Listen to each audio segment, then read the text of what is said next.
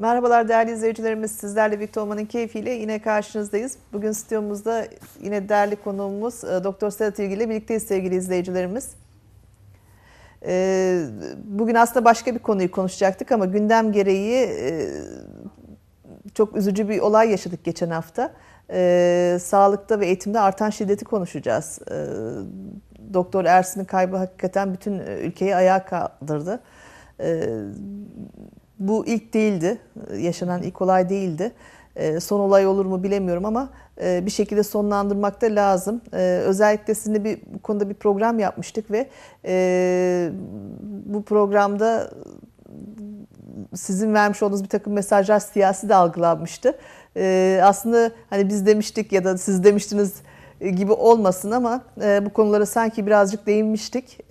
Bunun bir tekrarı gibi olması anlamında da bugün izleyicilerimizle bu şiddetin gerek doğasını konuşalım, gerekse neden sağlıkta ve özellikle eğitimde şiddet artıyor. Yani neden bir farklı alanda, gerçi birçok alanda şiddet var ama hani hep son yıllarda özellikle aile içi şiddeti, kadına yönelik şiddeti konuştuk ama demek ki her yerde bir şiddet var. Şiddetin doğasıyla başlayalım. Neden sağlık çalışanlarının da, neden eğitimde bu tip olaylar yaşıyor? Bir takım gazete manşetleri var, ona dağıldınız geldiniz. Bunlar afaki konuşmalar değil, bizzat somut örnekler üzerinden konuşacağız. Geçenlerde internette bu N Ç olayıyla ilgili bir paylaşım vardı. Yurt dışından birisi demiş, yani nereden uyduruyorsunuz böyle şey olur mu Türkiye'de falan diye. Yani insanların inanaması gelmediği olaylar bile oluyor. Yani maalesef bunlar gerçek olaylar. Ben hemen sözü size vermek istiyorum. Bir salı günü yine izleyicilerimizle birlikteyiz. Teşekkür ediyorum. Ee, yani bu ben söylemiştim ya da siz söylemiştiniz değil. Aslında bu olaylar her gün oluyor. Sürekli oluyor. Ee, kadına şiddet artmıyor bence. Bu hep vardı. Sadece duyarlılık arttığı için, kadın gazeteci sayısı arttığı için, görevli sayısı arttığı için daha çok gündeme geliyor. Hı hı. Önceden kocadır, döver de vardı. Yani ailesidir, öldürür de. Yani namus cinayeti gibi salakça bir kavramımız var bizim yani. Yani beni affetsin seyirciler, kötüye kötü demek lazım. Aptalca olana aptalca demek lazım. Bunu niye söylüyorum? Geçen hafta Ee, yine erkeklerle görüştüğü için öldürülen kadının, e, sırtından bıçaklanarak öldürülen bir kadında savcı e, haksız tahrik unsuru buldu. E, bu tahrik etmiş e, adamı ve e, ölüm gerekçesi olarak algılandı. Şimdi savcı böyle düşününce evet, e, yapacak bir şeyiniz kalmıyor.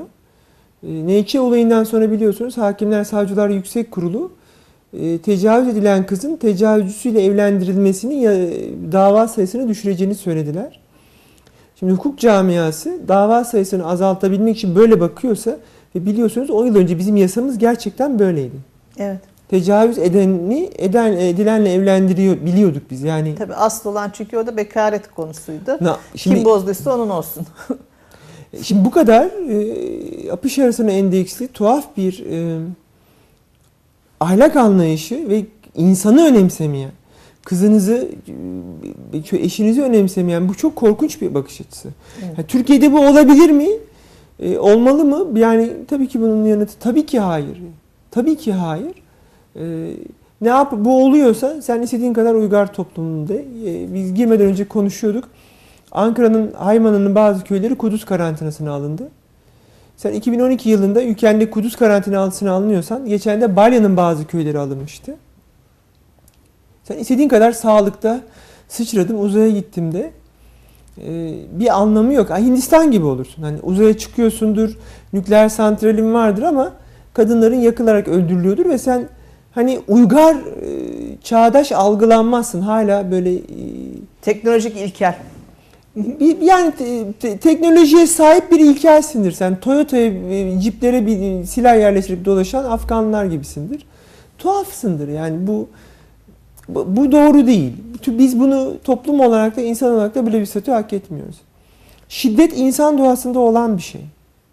Özellikle erkeklerdeki testosteron hormonu şiddeti kodlar ve hayatta kalmak için de bir ölçüde şiddet gereklidir. Hani doğa da, insan da, yaşam da savunma mekanizmasıdır. Kesinlikle bir savunma mekanizmasıdır ve dur diyebilmek, hakkını arayabilmek için şiddet gereklidir. Hatta bu do insan doğasında öyle çoktur ki biriyle yine konuşuyorduk geçen. Yazılı tarihte boyunca dünyada hani küçük savaşlar değil, kabile savaşları değil, savaşın olmadığı sadece on beş yıl varmış. İnsanlar gerçekten bütün hani... dünyada mı savaşlar? Evet. Dünya, yani bilinen tarihte. Gerçekten de insanoğlu çok masum bir yaratık değil. Yani şiddet dolu bir yaratık. Özellikle genç erkek grubu. Genç erkek gruplarında şiddeti yasal olarak çözümlemek için işte Romalılar gladyatör dövüştürüyorlardı. Bizler de e, futbol oynatıyoruz. Amerikan futbolu, orada rugby vesaire böyle şeyler oynatıyoruz. Genç erkek grubu golf sevmiyor. Yani sakin sporlardan hoşlanmıyor. Tenisten hoşlanmıyor. E, sert sporları seviyor. Ve hatta bu sporlarda da marjinalleşiyor, holiganlaşıyor. İşte çarşıdır, onkoliklerdir, ultra aslandır gibi. Dikkat edin, hepsi bunların çok genç taraftar kitlesi. İsyankar taraftar kitlesi. Sizin o şiddeti ya rock müzik gibi şiddet dolu ya şiddet dolu spor gibi o şiddeti kanalize etmeniz gerekiyor. Evet. Bunu düzgün kanalize edebilirseniz toplumsal bir sibap görevi yapıyor ve toplumu bu anlamda tedbir almış oluyorsunuz. Yani sosyolojide suçun topluma faydası var. Toplumda nerede sorun olduğunu size gösteriyor ve sapkınları gösteriyor. Bununla ilgili teşhis koymanızı, toplumu yönlendirebilmenizi sağlıyor. Kabaca. Aslında baktığınız zaman insan eğitim sistemi, gerek örgün okullardaki eğitim sistemi, gerek aileden başlayarak eğitim sisteminin, eğitim öğretim sisteminin iki temel amacı var. Bunlardan biri insan şiddeti, yıkıcılığı ve davranış bozukluklarını durdurmak. Hani nerede hayır denir, nerede evet denir, nasıl oturulur, nasıl kalkılır, büyük kimdir, küçük kimdir gibi temel davranış kalıplarını oturtup yıkıcı davranış, yani kardeşine vurma, işte büyüklere bağırılmaz gibi bunu eğitmek. İkincisi, kişinin toplumda var olabileceği becerileri ona öğretmek. Hani mesleğini kazanacak, hayatını kazanacak bir meslek, e, dilekçe yazabilmek e, ya da gidip e, bir tramvaya binip ya da işte iz, buradan İzmir'e kalkıp gidebilmek gibi temel becerileri öğretebilmek, hayatta kalabileceği, sosyal olabileceği becerileri öğretmeyi hedefliyor. Eğitim ve öğretim bu ikisine dayanmak zorunda. Evet. Bu yoksa olmuyor. Şimdi geçen hafta sadece Doktor Ersin Bey bıçaklanmadı. Aynı gün bir öğretmen kalbinden bıçaklandı. Ee, Allah'a şükür yaşıyor öğretmenimiz. Hı hı. Fakat okullarda da bu şiddet arttı. Ee, bunun dışında da geçen hafta Y G S sonuçlarımız açıklandı. Ben bu üç olayı paralel olarak algılıyorum. Evet. Üniversite sınav sonuçlarımız. Resmin e, büyüğünü görmek için bu detayları aslında farklı açılardan bakmak lazım, değil mi? Kesinlikle, ya da ben mi öyle bakıyorum? Yani hep o sosyolojiyle ilgili merak yüzünden e, belki öyle bakıyorum. E, şimdi bıçaklayan genç on yedi yaşında. Ben işte duygusal bir tepki, dedem öldü diye olduğunu düşünmemiştim zaten. E, mutlaka hani çıkarla ilgili bir şey olmadan insanlar bir cinayet falan işlemiyorlar. Yani mümkün değil. Bir de yas acınız var. Hani e, çok çocuğunuz ölmek üzeredir, e, bakılmıyor diye kavga edebilirsiniz ama şeyi halletmek, yani böyle öldükten sonra bir gün sonra gidip de tabii. Bir de seksen küsur yaşında bir dede zaten hani şeydir, hani insanların aklının bir kenarında, değil mi? Bununla ilgili bir kader hazırlığı vardır yani. Bir de öykünün yani onu da ayrıntılarını da anlatayım belki izlemeyenler için. seksen beş yaşında bildiğim kadarıyla bir dedemiz, seksen küsur yaşında, akciğer sorunları var. Kendisine bakamadığı ve evde de kötü bakıldığı için doktor tarafından yatırılıyor. Toparlanıyor. on beşinci günde çıkıyor. İyi bir olarak çıkıyor. Fakat beş gün sonra tekrar geliyor. üç gün beş gün sonra kötü bakıldığı için tekrar kötüleşerek, yani iyi durumda değil, bakılamıyor evde diye tekrar doktor bey tarafından yatırılıyor. Bakılıp toparlanabilmek amacıyla ikinci günde kötüleşiyor ve vefat ediyor yoğun bakımda. Yani aslında tıbbi olarak bir hata ya da bir eksik yok. Ee, kötü bakım var, yaşlılığın getirdiği bir süreç var ve kötü bakım var. Yani bunun sonucunda ailenin yaşları en çok var. Pnömoniden kaybediyoruz, zatürreden kaybediyoruz zaten. Ee, Ölen doktor çok tabii, yani bu kadar kötü bir şey yapılabilir. Hani, ben, hani bir hatası falan olsa e, neyse ama e, bunu affettirmez ama hani adam da melek gibi yani. Marangoz bir e, babanın altı çocuğundan biri tek okuyan, e, son derece merhametli bir e, ve mesleğini de seven bir insan. Son sözleri bile ömrüm ne kadar kısaymışsın, daha kurtarılacak ne kadar çok can vardı diyen bir adam yani. Adamın son sözü buymuş. E, protesto gösterisinde. Ya düşün, e, hani hadi iyi olsun iki ilaç yazayım göndereyim diyebilirdi bu şey. Tabii zaten. Hala bir seksen beş yaşındaki personel e, bunu niye için yatırıyorsunuz? Yani bakın bakmıyorlar filan dediklerinde ya yani biz üstümüze düşeni yapalım diyen bir insan. Yani öykü böyle. Öldüren de e, muhtemelen bence aile. on yedi yaşında genç değil. Orada bir günah keçisi oluyor. E, ölen dedenin bin dört yüz liralık maaşını alabilmek için hani öldük belgesini imzalama, geç imzala, imzalama diyerekten baskı yapan ve o maaştan ne kadar bir fırsatçılıkla ilgili bir süreç. Yani bizim bu antisosyal kişilikleri konuştuğumuz. Aynen. Aslında biz pek çok şey, eğitimde, sağlıktaki kalitenin bilinçli bir şekilde arttırılmasında, sağlığın çıkmaza sokulmasında hep bunları tartışmıştık. Antisosyal kişilerde de tartışmıştık. Bir fırsatçılık var. Evet. Bu fırsatçılık nedeniyle öldürülüyor. Ee, iyi bir model oldu. Yani e, sistemin nerede tıkandığını gösterdi bize.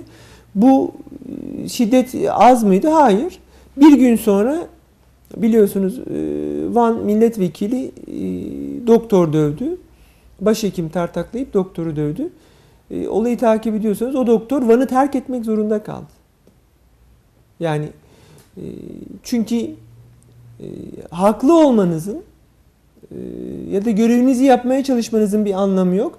Doktor ırkçılıkla suçlandı Van'da milletvekili tarafından ve onu seçen aşiretin tehdidi yüzünden dün Van'ı terk etmek zorunda. Özellikle mi yapıyorlar? Biri Urfa, biri Van.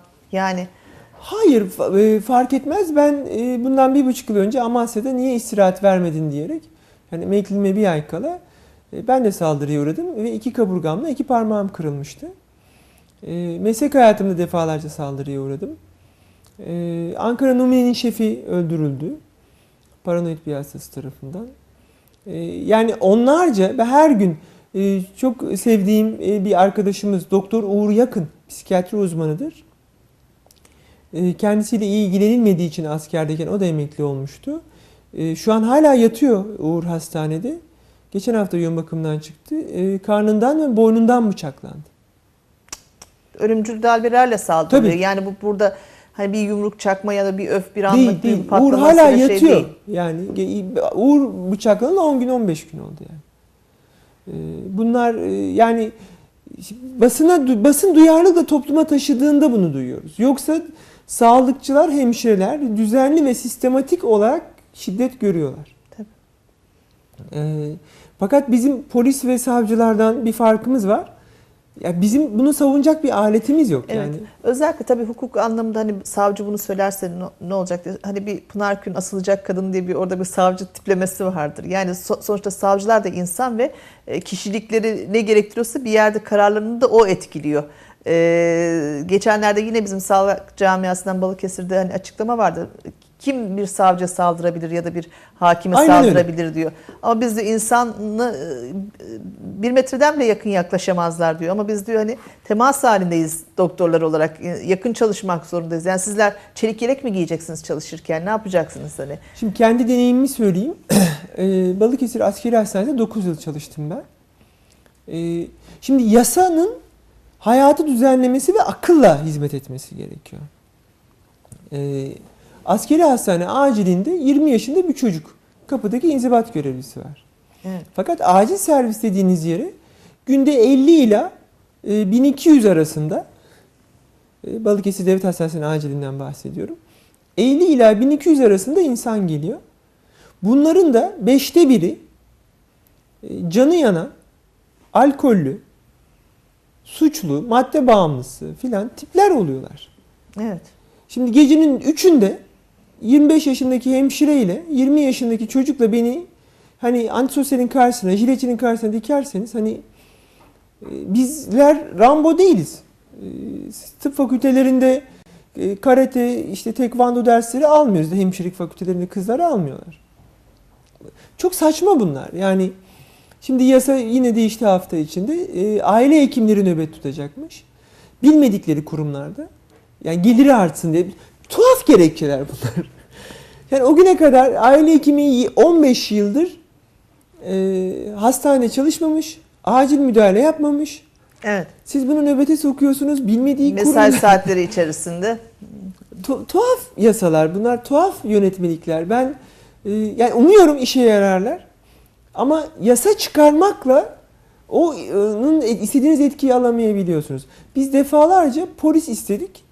Kendi kurumumuz, yani silahlı kuvvetler buna işte askeri ortamlarda polisin görevi yok. E, Gata'nın acilinde vardı polis.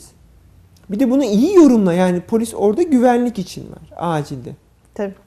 Ben sivil güvenliğini sağlamak için var. Sivil hastayı kabul etmek zorundaysam sivil polis de olmak zorunda. Zaten yasa diyor ki hani ifadesi alınacak polis tarafından mesela şiddet gören bir kadın ve savcılığa bildirecek. e, bunun için de gerekli. Tabii.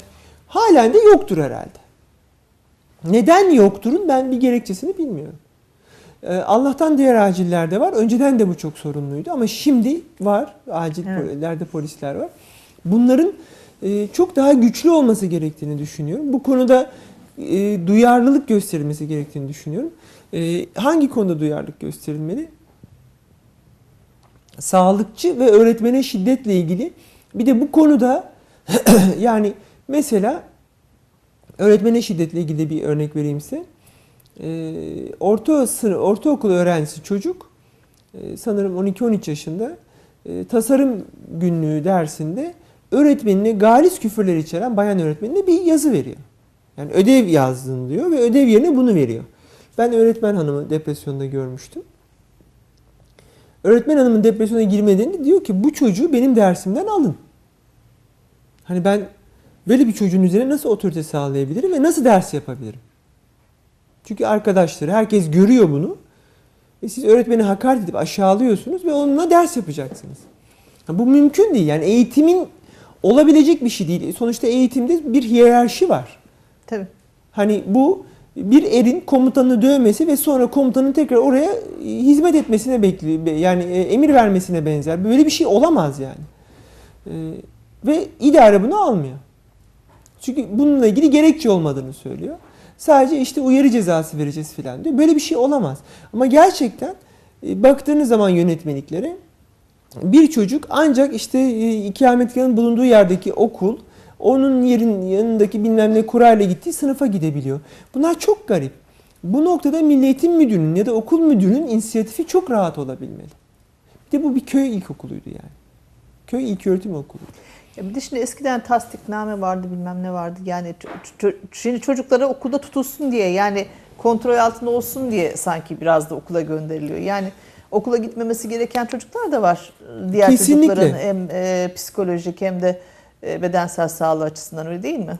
Ee, Milli Eğitim buna hazır değil. Şimdi biz o geniş çerçeveye geri dönersek, önceden eğitimi aile başlatıyordu. Hani sus, dur, yerinde konuş, büyüklerine yapma gibi bir sosyal kontrol verdi. Şimdi biz sosyal kontrolü çıkardık ve S B S ile beraber e, çocuklarımız ilkokul üçten dörtten itibaren dershaneye gitmeye başladılar. Çocuklarımızın hayatına sadece testi soktuk. Test dışında bir şey yapmadık e, ve bu çocukların e, eğitimini kaldırdı ortadan. Hı hı. Ee, çocukları bu anlamda e, sadece öğretime indirgedik. Bu eğitimi kaldırdığımız noktada e, anne babaların davranış sorunları da buna eklendi. Bana yapılmadı, çocuğuma yapacağım.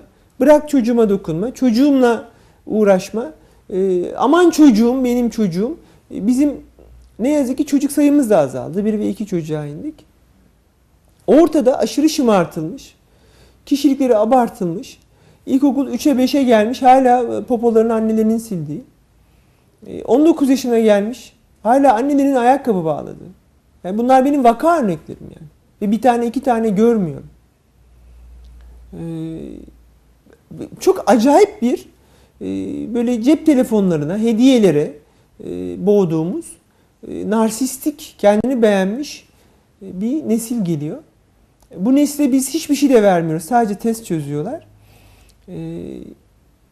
Biliyorsunuz Y G S sonuçları açıklandı. elli bin öğrenci sıfır aldı. Geçen yıl otuz sekiz binmiş.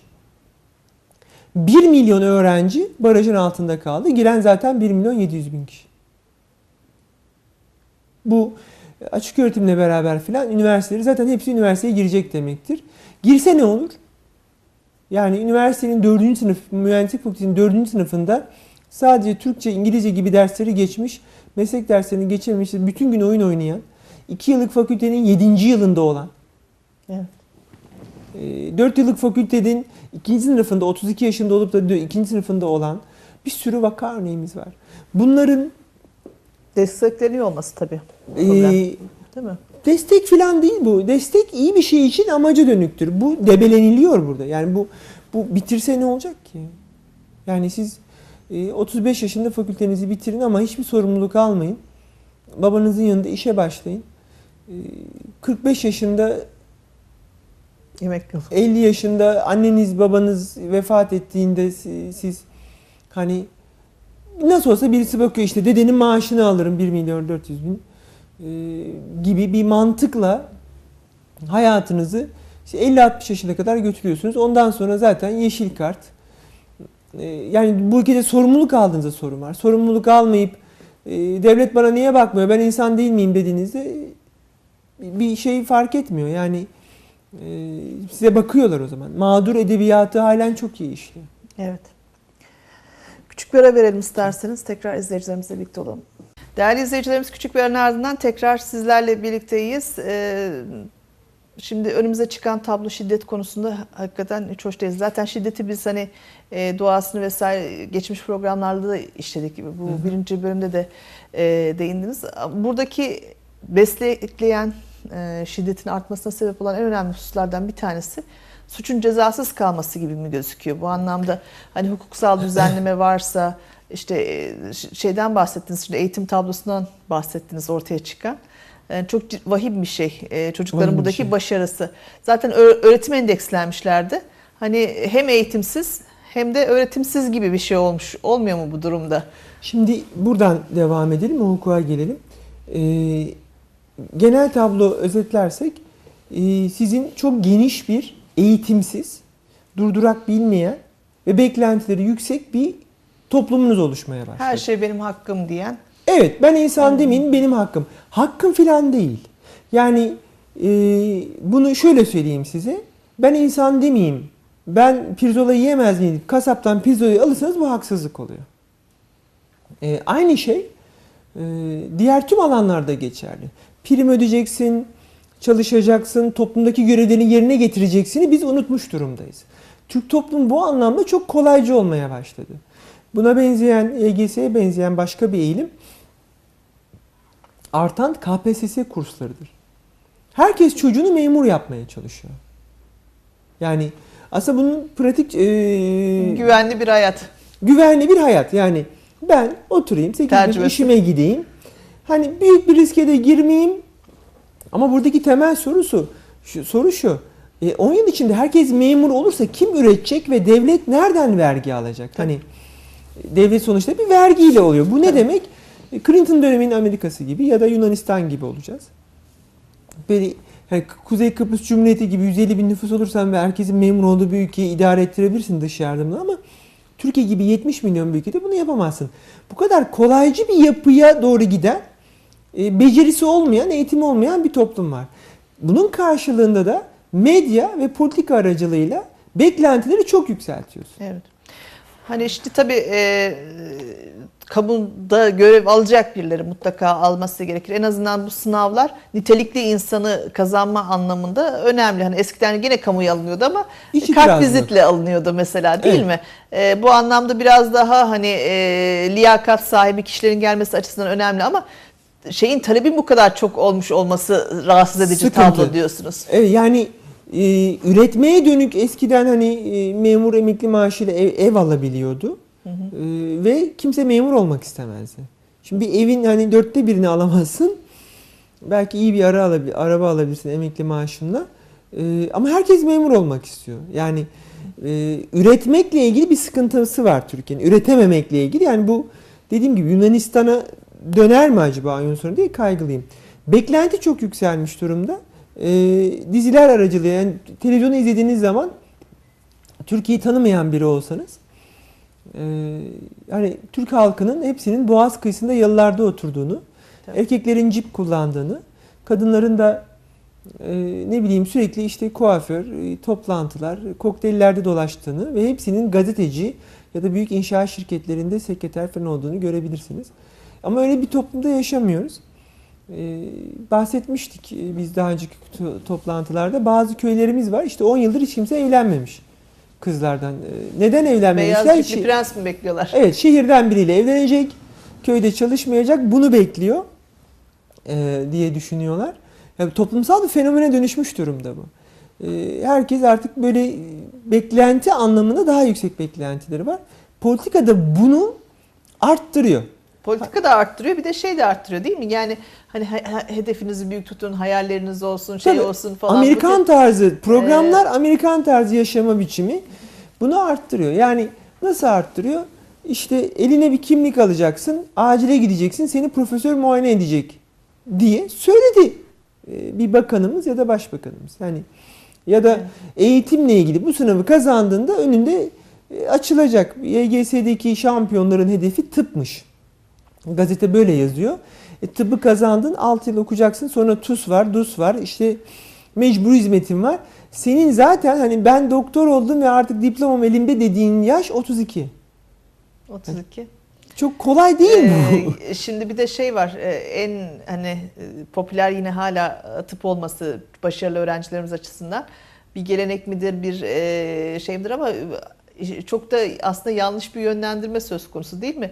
Ee, yarın öbür gün bir de hemşireler doktor olursa yazık değil mi bu puanlara? Vallahi bilemiyorum. O, o işin o sağlık politikasına girmeyeyim ama beklentileri bu kadar yüksek tutarsanız büyük sorun var. Ben zaten Y G S e, ikinci sınavın hemen öncesinde e, meslek nasıl seçelim diye bir program yapmak istiyorum. Çünkü şimdiden bununla ilgili bir sürü gençle konuşuyoruz. Yani şu, şöyle bir mantık var. Yani beklenti yüksek tutma ile ilgili şu aktif bir, bir mantık. Ailelerin ve öğretmenlerin puanına yazık olmasın mantığı var. Sen zekisin, puanına yazık olmasın. E, ne demek bu? Bu puanla mesela öğretmen olma, doktor ol sen. Yani çocuk mesela mühendis olmak istiyor. Hayır, sen doktor ol. Ya anladım da sevdiğim meslek bana para kazandırır. Yani o mesleğin zekisi olayım daha iyi işte. Seviyorum da onu, zekiyim de. Ee, biz bu, bu mantıkla gidersek en zekilerimizi memuriyetlere gömeceğiz. Ee, ama bizim zeki marangoza da ihtiyacımız var. Bizim yani şu an Balıkesir'de marangoz bulmanız, e, demir ustası bulmanız, tesisatçı bulmanız, zeki, becerikli insan bulmanız e, sanırım kadın doğumcu bulmanızdan daha zor. Yani garip bir şeye doğru, yani üretmeyen, garip e, kağıt üzerindeki parametrelere göre hareket ediyoruz. Bunu kavrayamıyorum. Bu planlamaları kim yapıyor bilmiyorum ama Türk toplumu da nasıl olsa devlet baba büyüktür, planlıyordur diye mi düşünüyor? Yani buradan benim kanaatimi söyleyeyim, kanaatle konuşmak istemiyorum ama galiba bunları planlamıyorlar. Galiba on yıl sonra bizim kaç doktora ihtiyacımız var, kaç marangoza ihtiyacımız var, biz daha nasıl bir topluma doğru gidiyoruz gibi bir planlamamız yok. E buradaki bir dönüşüm de şu, eskiden geleneksel feodal ilkelere göre yaşayan bir toplumduk. Sosyal kontrol vardı. Şimdi iş bölümüne dayanan, kapitalist, şehirde yaşayan çok karmaşık bir toplum olmaya başladık. Bunu gelenekle çözemeyeceğiz. Yani bu noktada da daha geleneksel olarak, daha... mütedeyyin olarak bunu çözebileceğimizi ben düşünmüyorum. Yani neden böyle düşünmüyorum? Şimdi siz dediniz ki hukukta daha önemli yasalara, yaptırımlara ihtiyaç var. E, kesinlikle hukuk sonradan geliyor. İlk önce sizin kültürünüz oturuyor. Sokakta yürüme kültürünüz, kavşakta durma kültürünüz, araba kullanırken cep telefonu kullanmama gibi. Bununla ilgili sakıncayı fark ediyorsunuz. Bir eğilim gelişiyor. Bu eğilimin toplum altını çiziyor. Ondan sonra yasa çıkıyor. Yani Sağlıkçılara artan şiddet, önceden sağlığa saygı duyulurdu, doktora saygı duyulurdu, öğretmene saygı duyulurdu. Bu saygı şiddeti durdururdu. Şiddeti durdurduğu gibi kanaat önderi gibi, yani toplumu evet. yönlendiren aydın dediğimiz insanların çoğu ya tıp üyeliydi ya eğitimciydi, öyle değil mi? Evet, yani tıbbiye, mülkiye, askeriye gibi. Şimdi siz bu kurumların hepsini yıkıyorsunuz, tamam, itirazım yok. Yerine koyduğunuz e, kurumlara ihtiyaç var. Hı hı. E, burada yasa olabilir belki e, ama yasa biraz geriden geliyor. Bunun için kurban vermemiz gerekiyor. Aynı kadınlarda olduğu gibi. Ya da çok zekice ve uyanık davranacaksınız. Fakat bu noktada da siyasetçinin, politikacının, e, kanaat önderlerinin çok uyanık toplumun önde gitmesi gerek. Önünde mi gidiyorlar? Galiba gitmiyorlar. Gitmiyorlar, popülist düşünüyorlar çünkü. Popülist düşünüyorlar. Yani şimdi e, bugünkü... karşılıklı menfaat e, ilişkisi içerisinde, yani şeyler, politikacılar oy beklentisinde, halkta politikacıların vaat ettiklerinin e, beklentisi içinde. Aslında buna bir Türkçedeki şey, atasözü olarak hani el kesesinden ağalık yapmak diye bir şey vardır. Peki, hani çok... bugün e, politikacılar e, üreten insanların üzerinden ağalık yapıyorlar. Hani bu sağlık camiası da olabilir, eğitim camiası da olabilir, öyle değil mi? Kesinlikle. E, bu yüzden de şiddet artacak. Yani e, o kesişmeyi görüyoruz biz. Neden? Ben bürokratlarımızın, teknokratlarımızın ve politikacılarımızın bunu yapmadığını düşünüyorum. Hiç şöyle uzağa gitmeye gerek yok. Bugünkü gazete, bugünkü Milliyet'te e, yani Kırmızı Pazartesi gibi bir manşet var. Ve diyor ki e, kurban Ayşe de, savcı da polise cinayet işleyeceğini biliyordu. Kimse önleyemedi. Evet. Biz on dokuz lisede e, Beyaz Lale kapsamında eğitim yaptık ve gençlere şunu anlatmaya çalıştım. Kocan sadistse, paranoidse boşanarak kurtulamazsın. Kesinlikle gazeteye çıkacaksın. E, biz bunları durdurmazsak ve töre cinayeti, namus cinayeti diye hafifçe neden kabul edersek ya da haksız tahrik diye adını, savcının kafasında varsa bir yere sokuyor onu o yasada. Yani bunu değiştirmeniz gerekiyor. K P S S ile alabilirsin ama bakış açısını nasıl ölçeceksin? Bizim bakış açımızın bir daha şey, modern ve kadını koruyan bir topluma dönük olması lazım. Siz değilsiniz ama hemen sormak istiyorum. Mesela siz doktor olarak hatalı bir uygulama yaptığınız zaman ben sizi mahkemeye verebiliyorum değil mi? Tabii yani, ki ağır cezalar alıyoruz. Peki savcıyı verebiliyor muyum? Hayır, veremiyorsunuz. Biliyorsunuz o, bunu yaptılar birkaç davada. Hemen onları korumak için onların tazminatlarını devletin ödemesi ve korunmasına dair bir kanun çıktı. Hemen. Savcıların haksız tutukladıklarına dair, özellikle bir hakime yaptıklarıyla ilgili hakim dava açmıştı ve onları mahkum ettirmişti. Bir de zaten e, hukuk sistemimiz aslında, hani biz baro başkanıyla falan da bunu konuşmuştuk. Güçlerin eşitsizliği denen bir şey var. Yani e, savcı direkt hakimin yanında oturuyor. Aslında sa- savcıyla avukat denk olmalı bir yerde değil mi? Şimdi ben hukukçu değilim, evet, ama e, gördüğüm kadarıyla böyle bir kast var. E, yani olsunlar. Fakat bir şey olmazsa... Ee, bunu e, mesela doktor, birincilerin doktor olmasını ben istemem. Doktor ve savcının zeki olması gerekiyor ama zekadan öte etik değerleri olması gerekiyor. E şimdi bu kadına koruma verilmiş ve bile bile e, çekilmiş o koruma. Aynı şey bakın o ölen Doktor Ersin Bey de var. Tabii. Ersin Bey koruma istemiş, tehdit edildiği için kaynak yok diye koruma verilmemiş. Yani koruma vermeyebilirsin ama bu tehdidi çok hızlı soruşturmalıydın bence. Evet. Ben bunun evrak yoğunluğu bilmem, bunu o zaman yani gelen vakanın e, on bin katı, yıllık seksen milyon, yüz milyon poliklinik yapılıyor Türkiye'de. Her biri de acil, hasta ağrıyor. Biz onları nasıl çözüyoruz? Ya o zaman hukuk devreden çıksın, ben başımın çaresine bakayım. Ya bununla ilgili... Hukuk devrede olmak zorunda. Yani bunun bir mazereti yok yani. Taksicilerin beyzbol sopası taşıdığı gibi doktorlar da o zaman yanında bir sopa mı taşıyacak yani? Böyle bir şey. Bilmiyorum, biber gazı, şok cihazı ya da öyle bir şey taşımamız gerek. Yani ve bunu taşımamda suç olmamalı o zaman. Evet. Yani böyle bir çözüm üretmemiz gerekiyor. Sırf doktor değil yani, kadına şiddet, eğitimde şiddet, bununla ilgili mesela bana bugünkü Milliyet'te bununla ilgili hukuk sisteminin bir kadınlara, bizlere e, hesap vermesi lazım. Ben bunu niye koruyamadım ya da emniyet gücümüzün bize bir hesap vermesi lazım. E, nasıl korunacağı ile ilgili. Bununla ilgili e, yasanın çok ağır olması lazım. Yani ne demek haksız tahrik diye müebbeti yirmi dört yıla çevirmek?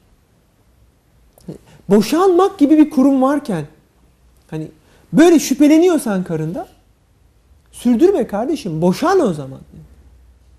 Biz bunu çok konuştuk sizinle. İyi sürdüremiyorsan iyi bitir.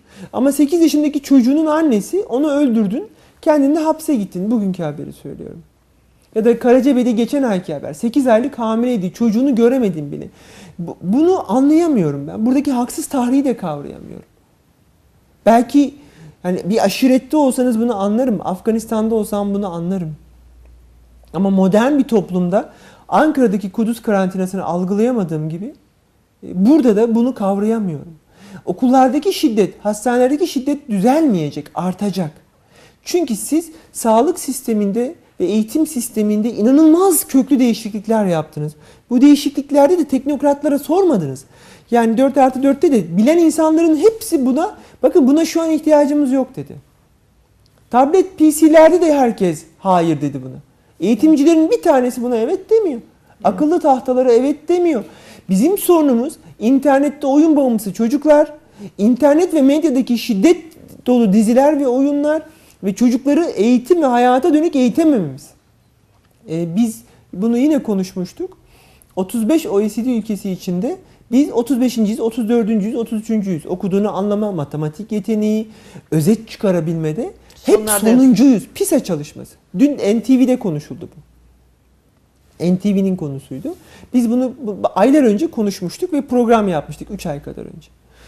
Yani bu, bu kadar sonuç açık ve ortadayken, bu kadar netken e, düşünemeyen bir nesil geliyor ve beklentileri yüksek. Şiddet artacaktır. Senin okulların buna hazır mı? Okul camların kırılmaz mı? Hayır. Okullarında güvenlik şu an liselerde var gömülmüş polisler. Lise polisi olarak. Yeterli mi? Çocuk öğretmeni kalbinden bıçaklayabildiğine göre hayır. Senin yaptığın anketlerde değişik bölgelerde yüzde on ila altmış arasında çocuk okula bıçakla mı gidiyor? Evet. Karadeniz'de çocukların yüzde altmışı okula çakıyla gidiyor. Bunu kültüründe buna engel olabiliyor musun?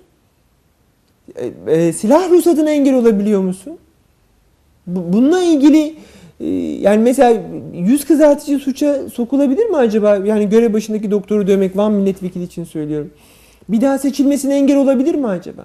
Bu tip bir yaptırımın var mı? Bunları yapamıyorsun. E, öğretmen Rambo değil ki. Sen öğretmeni dokunmasını istemeyeceksin. Çocuğa elini sürmeyecek. Ee, yine e, güncel bir haber. Ee, Tony Blair, İngiltere Başbakanı.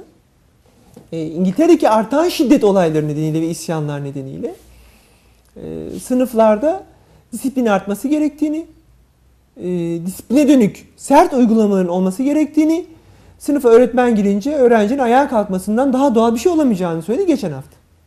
Yani bu kadar da rahatlık iyi değil. Disiplin ve otoriteyi tesis etmeliyiz'e gelmeye başladı toplumlar. E, ve çok da yanlış bir yaklaşım gibi gelmiyor. Bu kadar e, hazıra alışmış, sadece maaşla yaşayan, anne babasının kendisine bakmasıyla yaşayan bir toplum, e, eğitimsiz bir gençlik yavaş yavaş sadece polisiye ve yasal güçle gider. Ve bir süre sonra Tunus, Libya ve Mısır gibi oluruz. Biliyorsunuz Libya'da da petrol parası halka veriliyordu. Mısır'da da baskıyla durduruluyorlardı. Sonra patladılar. Yani bahar mıdır, sonbahar mıdır bilmiyorum ama patladılar. Ve e, böyle bir nesil olabiliriz. Bunu nasıl çözebiliriz? Bizim çok hızlı bir şekilde ilköğretimden itibaren çocuklarımızı çalıştıran, beceri öğreten, onları gerçekten eğiten bir sisteme ihtiyacımız var. Bizim bu üniversite sınav ve test sistemiyle ilgili çok hızlı değişmemiz gerekiyor. Bunu Bunu zorlamalıyız. Yani e, bunu devletten güvenmiyorum artık. Ben dernekler, kurumlar aracılığıyla bizim madem dört artı dörtte seçmeli dersler olacak, hiç itirazım yok. Kur'an ve Hazreti Muhammed'in hayatı olsun ama lütfen ehliyet alma, arıcılık, e, ne, ne bileyim atletizm, triatlon, e, tahta oymacılığı, bilmiyorum hani elektronik bilgisayar nasıl toplanır ama on tane öğrenciyi bir, bir araya getirip veliler dernek aracılığıyla, okul aile birlikleri aracılığıyla hayata dönük, mesleğe dönük e, ve çocukları üretime teşvik eden e, dersler koydursunlar. Yazın çocuklarını mutlaka çalıştırsınlar. Lütfen üç yaşından itibaren büyüklerin gelince büyüklerine bağırma, annene vurma. E, haddini bile öğretsinler. Çünkü ya terbiyesizlik ya suç Tabii. Ya hastalık kavramına girmek zorunda. Çok tabii pop poflandı toplum. O yüzden beklentiler çok yüksek. Mesela insanın kendi çocuğu bile bana bağıramazsın, yapamazsın diyor. Neden? Yani e nasıl ya? Ben seni terbiye edecek, etmeyeceksem kim seni terbiye edecek? Değil mi? Bakın bunu size sağlıkla ilgili açıklayayım. Ee, ben şunu söyleyeyim. Politikacıların popülizmi hani iğrençlik düzeyinde. Bedava sağlık hizmeti bir yalandır. Yani. Ee, Yani yenilerle ilgili konuşmak istemem ama Mesut Yılmaz seçim öncesinde ben İzmir'deydim. İşte bedava hepsi dedi. Acilde dikiş ipliği bitti, film bitti, alamıyorsun. Şimdi siz bunları dolarla, euro ile alıyorsunuz. Biri bunu ödemek zorunda. Yani doktorlar evlerinde dikiş ipliği üretmiyorlar. Ya da film ya da laboratuvar kiti üretmiyoruz. Yani. Dünyanın en pahalı hizmeti sağlık hizmetidir. Siz bunu birisi ödemek zorunda. Yani bu doktorla ilişkili değil. Hastaneye yatış pahalı bir şeydir. Çünkü yatağın başında kapıyı kapatıp işte çıkıp gidemiyoruz. Yoğun bakımdaki yatakta sekiz saatten hesaplarsanız yatak başına üç hemşire gerekiyor. Yani bir sekiz kişilik bir yoğun bakımda en az iki üç kişinin yirmi dört saat nöbet tutması lazım. Kolay bir bakım değil bu. Dünyanın en pahalı malzemesini, en eğitimli adamını kullanıyorsunuz. Başka hiç hiçbir iş böyle değil. Balıkesir Devlet Hastanesi'nin cirosu muhtemelen B E S'le yarışıyordur. Ve daha karmaşık bir personel rejimi, daha karmaşık bir malzeme rejimi var. Siz bunu bedava yapamazsınız. Bedava yaparsanız bunun parasını ödeyene haksızlıktır. Evet. Yani prim ödeyene büyük haksızlıktır. Bir de bu benim sorunum değil. Bu toplumun yasasının, politikacısının, kaynaklarını dağıtan önderlerinin sorunu. Biz doktoruz, hemşireyiz, bizler... Bize verilen malzemeyle çalışabiliyoruz. Sen malzeme vermezsen ben sorunum bu ama öleceksin derim sana. Ama sürekli olarak siz bedava bedava diye e, pohpolarsanız, e, topluma gaz verirseniz özele de gidebileceksin diye. O zaman isyanını doktor üzerinden gerçekleştirir. E, tabii ön cephede ben varım. Ön cephede öğretmen var. Yani. Çocuğuna iyi eğitim ve sen eğitim sisteminin içini boşaltır, dershaneleri ve özel dersleri teşvik edersen sonra der, şimdi dershane düşmanlığı yaparak bundan kurtulamaz. Yani sistem çözülmez. Sen istediğini elde edebilirsin ama bu sana da yaramaz. Evet, tabii. Acaba dershane düşmanlığı mı yapılıyor? Bir yerlere mesaj mı iletiliyor? Tabii onun da alt metnini bilmiyorum lazım. Ama e, şimdiki sağlık sistemine baktığınız zaman yeni geleni hiç de öyle bedava olmadığını, hatta çok daha paralı olduğunu, yani aile hekimine dahil olmak üzere hepsinin giderek, yani devlet hastanesine gitmek yaklaşık yirmi beş liraya mal olmaya başladı. Telefonla randevu almak sekiz lira. Yani e, özele gitmek kırk kırk beş liraya mal olmaya başladı. Astım otuz liraya bakıyordu iflas eden. Yani biz o zaman niye bunu böyle sistemi değiştirdik? Niye kapattık ki biz bunu? Bunu anlayamıyorum yani. Böyle özel poliklinikler vardı. Zaten biz bunu yapıyorduk ve devlet hastanesinin fiyatına mal oluyordu. Madem öyle olacaktı, aynı mantıkla özelleştirirdik. Çok da rahat olurdu. Yeşil kartı da aradan çıkıyordu zaten. Daha rahat ederdik. Ama e, siz bu anlamda beklentiyi giderek yükseltiyorsunuz. Ben e, sağlık hizmetindeki şiddetin artacağını niye öngörüyorum? E, Yunanistan beş yıl içinde doktorların yüzde onunu kaybetti.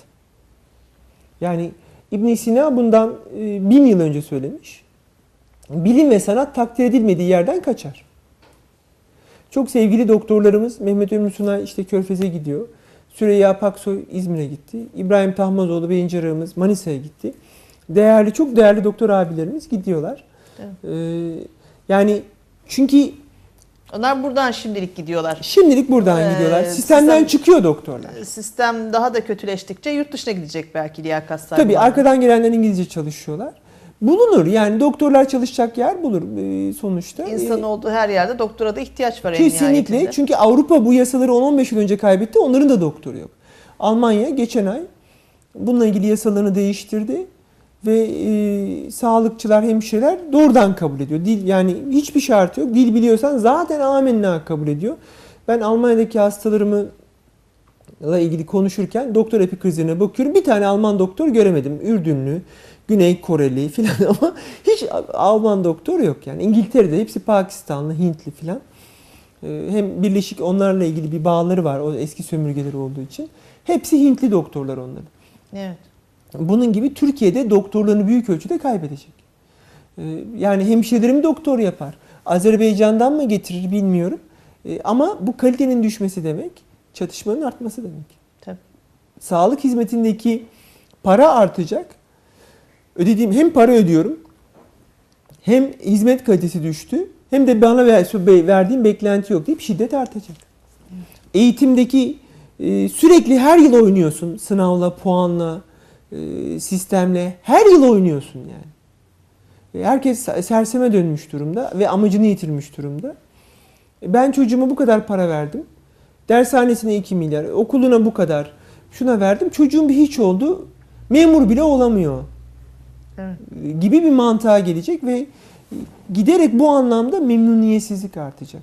Bunun tek yolu toplumsal sınırları, kimin nerede ne olabileceğini daha iyi tanımlamak ve insanları mutlaka sorumluluk alma, üretme üzerine bir eğitime doğru getirmek. Başka türlü bunun engeli, ol engeli olabileceğini düşünmüyorum ben. Evet. Küçük bir ara verelim isterseniz. Aranın ardından tekrar izleyicilerimizle birlikte olalım.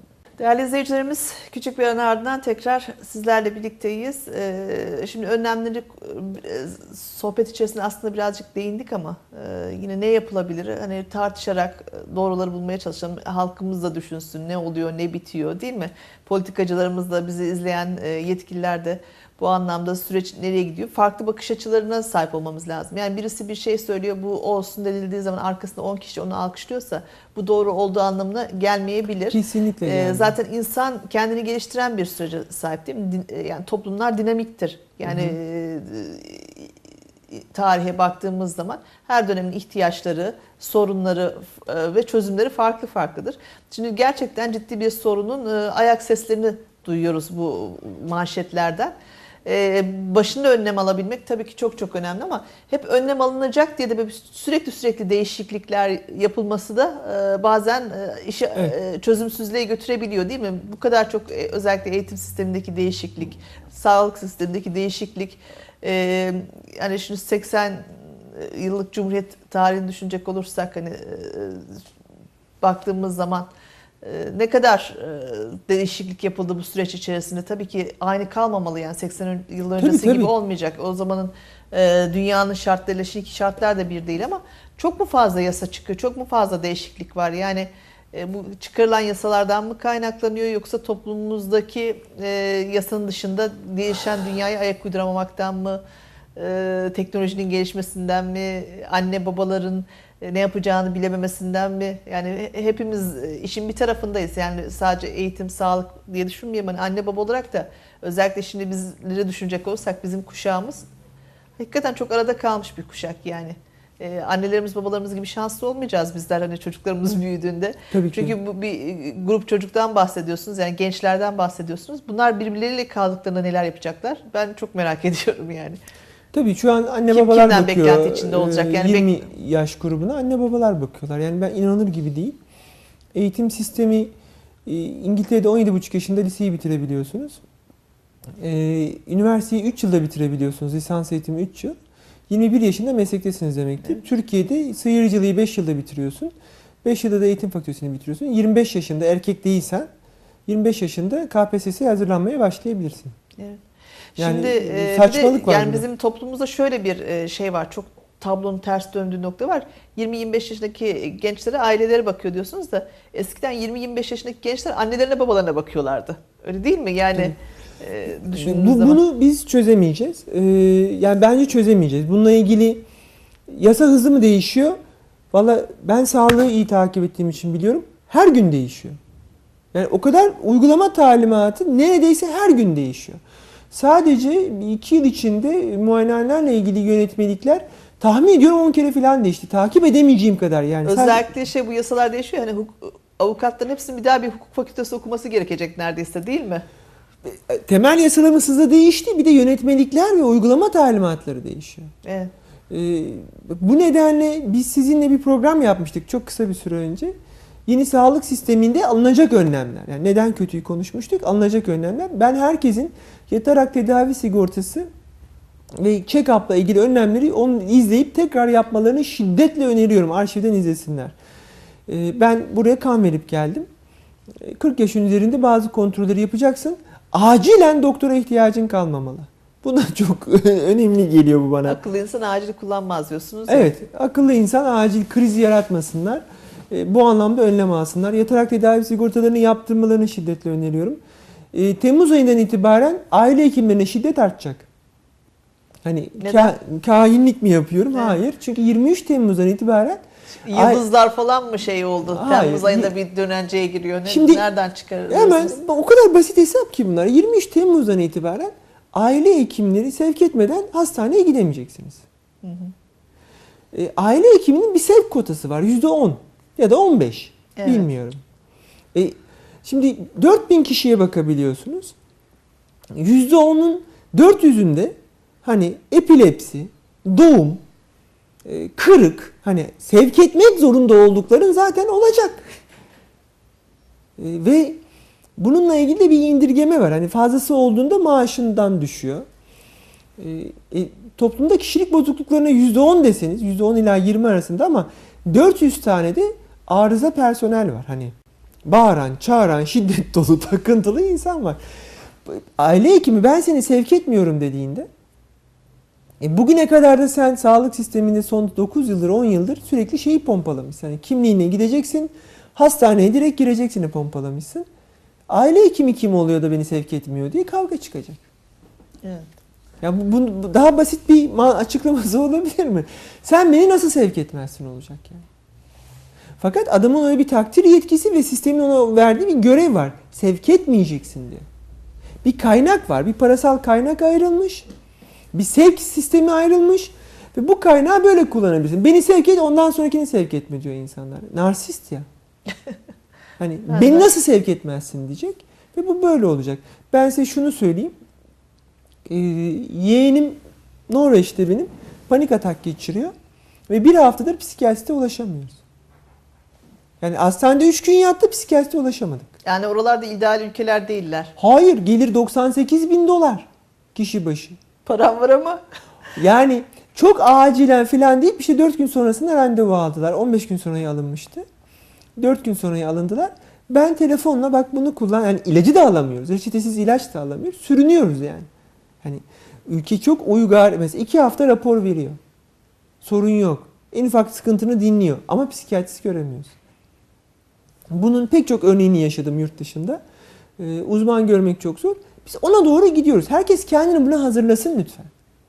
Herkes yavaş yavaş kendi dosyasını takip etmeye, kendi tetkiklerini takip etmeye, bu anlamda beklentinizi eğitimden ve sağlıktan sınırlayın. Dernekler, vakıflar ve kendi çabalarımızla çocuklarımızı eğitmeye ve kendi sağlığımızla ilgili önlemler almaya başlamalıyız. Kendi yaşlılığımız için bunu konuşmadık. Emekli sigortasına bilmem neye güvenmemeliyiz. Bunlar yani çok hızlı kırpılarak e, yok ediliyorlar. E, biz bu anlamda çıkan yasaları incelerseniz son beş yılda bu haklarımızı büyük ölçüde geri aldı. Bu yüzden biz başımızın çaresine bakacak yöntemleri geliştirmeliyiz. Bunun iktidarla, A K P ile falan ilgisi yok. Konuşmuştuk sizinle. Dünya Ticaret Örgütü özel döneminden beri bu yasaları çıkarın diye bize baskı yapıyordu. Kapitalistleşen, küreselleşen dünyanın getirisi bu. Dünya kalabalıklaşıyor ve altmış beş yaş üstü kesime yatırım yapmak istemiyorlar. Üretken değil. Yeni nesil ve üreten kesime yatırım yapmak istiyorlar. Orada da çok büyük bir kalabalığa ihtiyaç yok. Zaten robotlar üretecek. Yani bunu ben söylemiyorum. Fütüristik bir sürü insan bunu söylüyor. En büyük sorun da gelecek iki bin kırk yılı toplumun en büyük sorunu, biz bu yaşları ne yapacağız? Şimdiden bunlara ayırdıkları parayı azaltıyorlar. Aslında yaşlar değil, gençler sorunu. Genç sayısı azalıyor. Onlarla ilgili eğitimde sıkıntı var. Benim gittiğim Batı toplumlarında yaşlıların hepsi tezgahtalar. Yani aslında öyle büyük bir işsizlik falan yok. Hani iş arayacak insana çok iş var. seksen yaşında çalışıyorlar. yetmiş beş yaşında taksi şoförlüğü yapan kadınlar görüyorum. Yani ben burada genç sayısı artmıyor. Genç sayısı azalıyor. Mesela bu çok ilginç. Bu planlamaları yapıyorlar. Biz bu kadar okul mu okul yapıyoruz. Her yıl yasa değiştiriyoruz. Türkiye'de de genç nüfus hızla azalıyor. Bu kadar ilköğretim okuluna gerek kalmayacak on yıl sonra. Ama meslek okuluna, ara mesleklere, halk eğitim gibi kurumlara, böyle beceri üreten kurumlara çok ihtiyaç olacak. Planlanıyor mu? Hiçbir fikrim yok. Nasıl nasıl çözümlenecek onunla ilgili bir fikrim yok. İnşallah planlanıyordur. Hani bizim nüfus bilimcilerimiz, milli eğitimdekiler, devlet planlamadakiler bu projeksiyona göre okul sayımız bu olacak, doktor sayımız bu olacak gibi hani planlıyorlardır diye umuyorum. E, ha, diliyorum. İnşallah öyledir.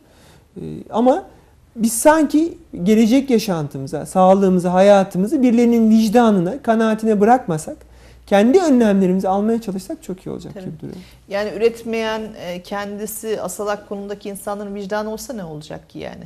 Ne, ne yapabilir ki? Şimdi biz hep yani. böyle iktidarla ilgili falan konuşuyoruz. Yani Sayın Kılıçdaroğlu'nun aile sigortası da hani bedavacılık üzerine kurulu değil mi? Hani Tabii o da popülist bir başka popülist bir, bir şey. Yani e, insanlar e, inanılır gibi değil. Yani mesela desem ki bedava biz insan değil miyiz? Altın almaya hakkımız yok mu? Bir küçük altın da bana ver demeyi hani hayal edemezler ama Sayın Tansu Çiller işte bir ev anahtarı, bir araba anahtarını ben size vereceğim dediğinde herkes buna inandı yani.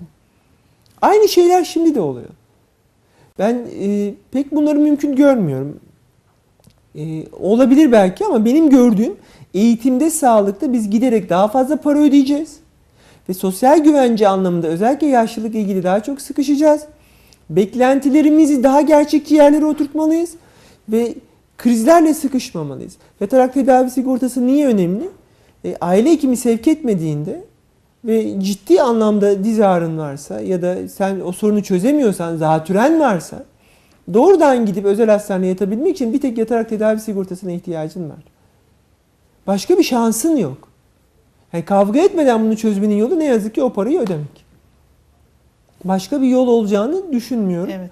Ha bu param yoksa ne olacaksın? Gidemeyeceksin, bekleyeceksin, evinde çekeceksin. Ya bununla da ilgili beklentini sınırla lütfen. Evet. Ben hani alacağım kimliğimi, kimliğimle gideceğim. Ee, özel hastanedeki böyle tek kişilik odada klimanın altına yatacağım gibi bir şey hayal etme. Dünyada bu yok. Yani Amerika'da da yok, Norveç'te de yok, Türkiye'de de olmayacak. Sana yalan söylüyor politikacı. Evet. Bunu bunu bil lütfen. Bedava peynir fare kapanında olur diye bir laf var. Evet. Bedava peynir fare kapanında olur. Böyle bir şey yok. Bizim bu anlamda hani konuştuk pek çok, onları tekrarlamak istemiyorum. Ama kendi çocuklarımız için e, bu Y G S falan beni paniğe kaptırıyor. Bu yüzden neredeyse her programda konuşuyoruz. Bizim yaz kamplarına sorumluluk almaya.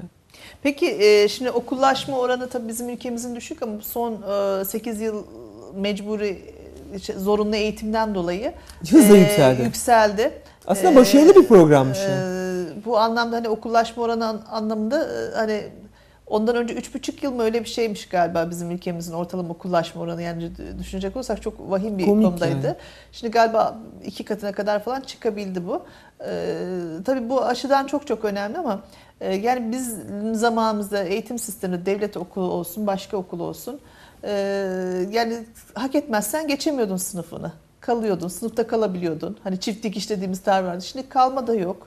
Ee, sınıfta geçiyorsun. Yani her şey o kadar e, şey ki e, kolay elde edilebilir noktada ki zaten problem o değil de gerçekten çalışan, başaran, üretmek isteyen öğrencilerin e, adaletsizlikle karşılaşması sonucunda onların da diğerlerine uyması anlamında bir sıkıntı var. Şimdi mesela dediniz ki şu kadar kişi barajın altında kaldı, şu kadar kişi sıfır çekti. Yani e, zaten bunlar, yani sıfır çekenler eskiden eğitim sistemi içerisinde o, o seviyeye gelemeyeceklerdi. Yani liseyi bitiremeyeceklerdi ve bir mesleğe yönlendirileceklerdi. Bunların bin kadarı okul birincisi. E, sıfır çekenlerin de. O da güzelmiş. Demek ki e, onlar okul birincisi, diğerleri de farklı değil. O zaman okulları kapatalım ne diyelim. ee, çok ciddi bizim takkiyi öne koyup düşünmemiz lazım. Yani şunu demek istiyorum. Bu kadar çok çocuğun da zaten liseye gelmesi de doğru mu? Hani? Şimdi Milli Eğitim danışmanıymış. Geçen aylarda okudum. Bir yabancı profesör Türk çocuklarının ara kademelerde eğitim, mesleki eğitim alması Türklerin zekasına hakaret diyor. Hiç katılmıyorum. Herkesin profesör olması gerekmiyor. Ve gerçekten bizim zeki marangoza, zeki teknisyene, zeki arıcıya ihtiyacımız var. Hani eğitimsizlik ve yoksulluk kötülüğü ve suçu da getiriyor. Tabii. Ve bunun sonucunda biz işte balda hile var, peynirde hile var, burada hile varı okuyoruz. Yani bitmiyor bu sorun. Aslında gerçekten toplumun en önemli iki mesleği ilkokul öğretmenliği ve savcılık. Bu ikisi otuz yıl sonrasını belirliyorlar. Ama biz kadınlarımızın ölmesini ya da iyinin iyi dayak yiyor gerçekten. Üreten bu ülkede vergi ödüyor, dayak yiyor, hırpalanıyor. Evet. Yani Doktor Ersin öldü ama şimdi Atatürk Devleti ya da Balıkesir Devleti'ndeki doktorlar güvenli çalışmıyorlar. Yani her sabah polikliniği açtığınızda e, ben çalışırken yanımda alarm yani düğmesi vardı. Yani güvenli çalışmayı da bırakın. Böyle bir şeyin zaten vermiş olduğu o motivasyon düşüklüğünü düşünün yani. Ama ee, sürekli hasta seni şikayet, hasta doktor Sağlık Bakanlığı şikayet hattı var, doktorları şikayet edin diye. Böyle bir hat var yani. Tabii. yüz seksen altı mı ne öyle bir hat var. Hani sürekli aman yönetime bir şey olmasın, aman e, hastane zarar etmesin, aman e, tetkik isteyip kavga çıkartmayayım. Nasıl çözeceğim ben bunu? Ben bunu doktor olarak çözemem ki. Hepsi bu baskı altında çalışıyor insanlar. Yani temel dertleri e, sağlık değil. Bunu şuna benzetiyorum. Gülhane'nin bir yedinci katı vardır. Paşa katı. E, ve böyle emekliyim diye konuşabiliyorum. Şimdi paşa katında hemşireler var ve doktor yok. Tıp Akademisi. Evet. Şimdi tamam odalar lüks, geniş, paşalarımız yatıyorlar. Fakat bence en kötü hizmeti onlar alıyorlar. Nedeni şu, doktoru yok. Yani hep konsültasyonla çalışılıyor. Zaten yaşlı insanlar. Yani gelen herkes de, gelmişken herkes görsün gibi bir mantıkla bakılıyor. Dahiliyeci geliyor, fiziki tedavici geliyor, K B M, hepsi de bir ilaç yazıp çıkıyorlar. Ve adam gece kabuslar görmeye başlıyor, biz gidiyoruz, ilaca bağlı deliriuma girmiş. Hani ilaçları azaltıyoruz, gerek yok, gerek yok, gerek yok. Hani kanıtı yok çünkü. Bireysel doktorunuz, yani takip eden doktorunuz olması gerekir. En iyi hizmeti er alıyor. Neden? Sadece var. Sadece tıbı yapıyorsunuz. Önünüze geliyor sizin hastanız ve tıp ihtiyacı. Ne gerekiyorsa ihtiyacı olan tıp konuşmalı ya. Yani askerin doktorun rütbesi mi olur? Doktorun rütbesi, doktorun e, böyle yani kaymakam onu dedi. Bilmem ne bunu dedi. Bu saçmalık bu yani. Doktor ticari kaygıyla, doktor hastane performans kaygısıyla çalışmamalı. Sen böyle çalışırsan tabii ki sağlık hizmetin farklı kaygılarla çalışıyor şu an doktor. Şu an takip etme yükümlülüğünü kaldırmışsın doktorum. Herkes T C kimliğinden ibaret. Şeker hastasısınız. Şekerine baktım. Ee, bir şeyin var mı? Yok. İle glukofaj yazdım ve gönderdim seni. Şekerin dalgalanmış, dalgalanmış. Seninle ilgili bir yükümlülüğüm yok. T C kimliği giriyorum. Süpervizyon alıyoruz. Medulla sistemi bize izin verirse bakıyorum. İzin verme. Onun izin verdiği tetkiki yapıyorum. Onun izin verdiği ilacı yazabiliyorum. Doktorun inisiyatifinde değil. Evet. Zaten orada o zaman dediğim gibi hemşire de yapabilir o doktor. Yapar ya. Bir sıkıntı yok. Zaten bu şekilde doktorluğu algılarsa Allah ya. Aşkına yani hemşireleri hemen doktor yapsınlar. yirmişer dahiliye yapsınlar. Bence hatta hemşire de gerek yok. Herkese birer koçan reçete verelim. Herkes ilacını yazıp yazıp alsın yani. Gerçekten tedavi olmak isteyen gitsin doktora. Yani böyle bir sistemi ben daha yürekten destekliyorum yani. Ama bu noktada hasta kronikleştikçe, sıkıntı arttıkça, sorun arttıkça tabii ki şekerim niye dalgalanıyor, niye böbreğim gitti, niye ben ikide bir komaya giriyorum diye daha çok acile gideceksin. Daha çok sıkıntı ve daha çok çatışma yaşayacaksın. Doktor da senin yapmadıklarını, hani kendi hatası var ama senin de var hatan. E tamam geçen akşam gitmişsin ziyafete tıkınmışsın. E, şekerin dalgalanmış. Bir de uyumuyorsun filan. Ben sana suçlayacağım. Sen bana suçlayacaksın. Ve giderek bir çatışmamız artacak. Sistem çözüme dönük gitmiyor şu an. Saldım çayıra gittiğini düşünüyorum. E, Su akar ne derler? Yolunu bulur gibi. Su akar yolunu bulur. Ölen ölür. Kalan sağlar bizimdir.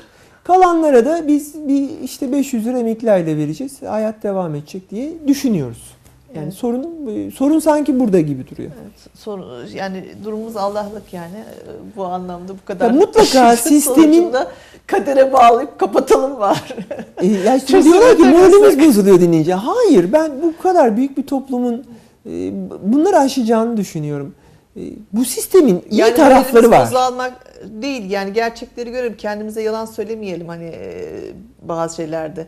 Bakın, iyi, iyi taraflarını tabii ki. Tabii, kesinlikle şey... aile hekimliği iyi tarafı ama aile hekimliğinin yakalayamadığı ve baş edemediği noktalarda sistem hiç iyi bir çözüm üretmedi. Kötü şeyler yapıyor. Evet. Bununla ilgili toplumun hayır demesi lazım. Zaten iyi taraflarını politikacılar konuşuyor. Yani iyi taraflarını politikacılar konuşsun. Kötü taraflarını da sistemin içinde olan insanlar konuşsun, değil mi? Yani e, aynı taraftan konuşmak zorunluluğu da yok bu anlamda. Lütfen bir de gerçekten hesap sorun. Hani bundan sonraki doktor, yani Doktor Ersin öldü. Toplum duyarlı sorunu fark etti. Bundan sonraki doktor ölümleriyle ya da hemşire ölümleriyle ya da bu baskıyla ilgili lütfen hani e, halk hesap sorsun ya da bugünkü bu e, Ayşe Hanım, kurban olan Ayşe Hanım'ın ölümüyle ilgili biz hesap sorabilelim. Yani bundan sonraki kızımız, yeğenimiz, eşimiz ölmesin Allah aşkına. Hani e, ölmemenin yolunu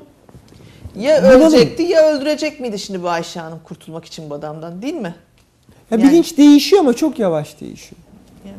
Biraz hızı değiştirirse gerçekten yüzlerce insan kurtulacak ve daha huzurlu bir toplumda yaşayacağız. İnşallah. Evet, cezanın susuz kalmaması çok önemli. Mükerrer e, suçlarda cezanın ağırlaştırılması. Yine af çıkarlar. Geçen hafta on beş bin kişi daha çıktı. Yani suçsuz kalıyor. Yani bu ülkede suç işlerseniz yanınıza kalıyor. Yani. Sürekli af var. Sürekli. Çıkmadı mı on beş bin? Ne zamana kadar yanına kalacak insanların? Kendi adaletini kendi saramaya başlayana kadar herhalde. Yani o da bir ayrı sıkıntı. Ayşegül Hanım, e, bulunur yetmiş milyonluk bir nüfus mutlaka çıkışlar bulacaktır. Bunlar bir gerçekten değişim ve dönüşüm sancıları. Akıllıca olur, sorunu tespit edebilirsek belki daha kolay dönüşürüz. Bunun için konuşuyoruz. Yani derdim moral bozmak değil. Aslında biz öneriler yaptık geçtiğimiz programlarda. Yani onların ben koruyucu olduğunu düşünüyorum. Basit olduğunu düşünmüyorum yani. Evet. Çok teşekkür ediyorum. Ben teşekkür Hakikaten ederim. Özel bir sohbetti. Ayağınıza sağlık. Önümüzdeki hafta yine farklı konularla izleyicilerimizle cinsellik kavramı ergenler. Evet. Ee, teşekkür ediyorum bir kez daha. Vaktinizi ayırıp geldiğiniz için.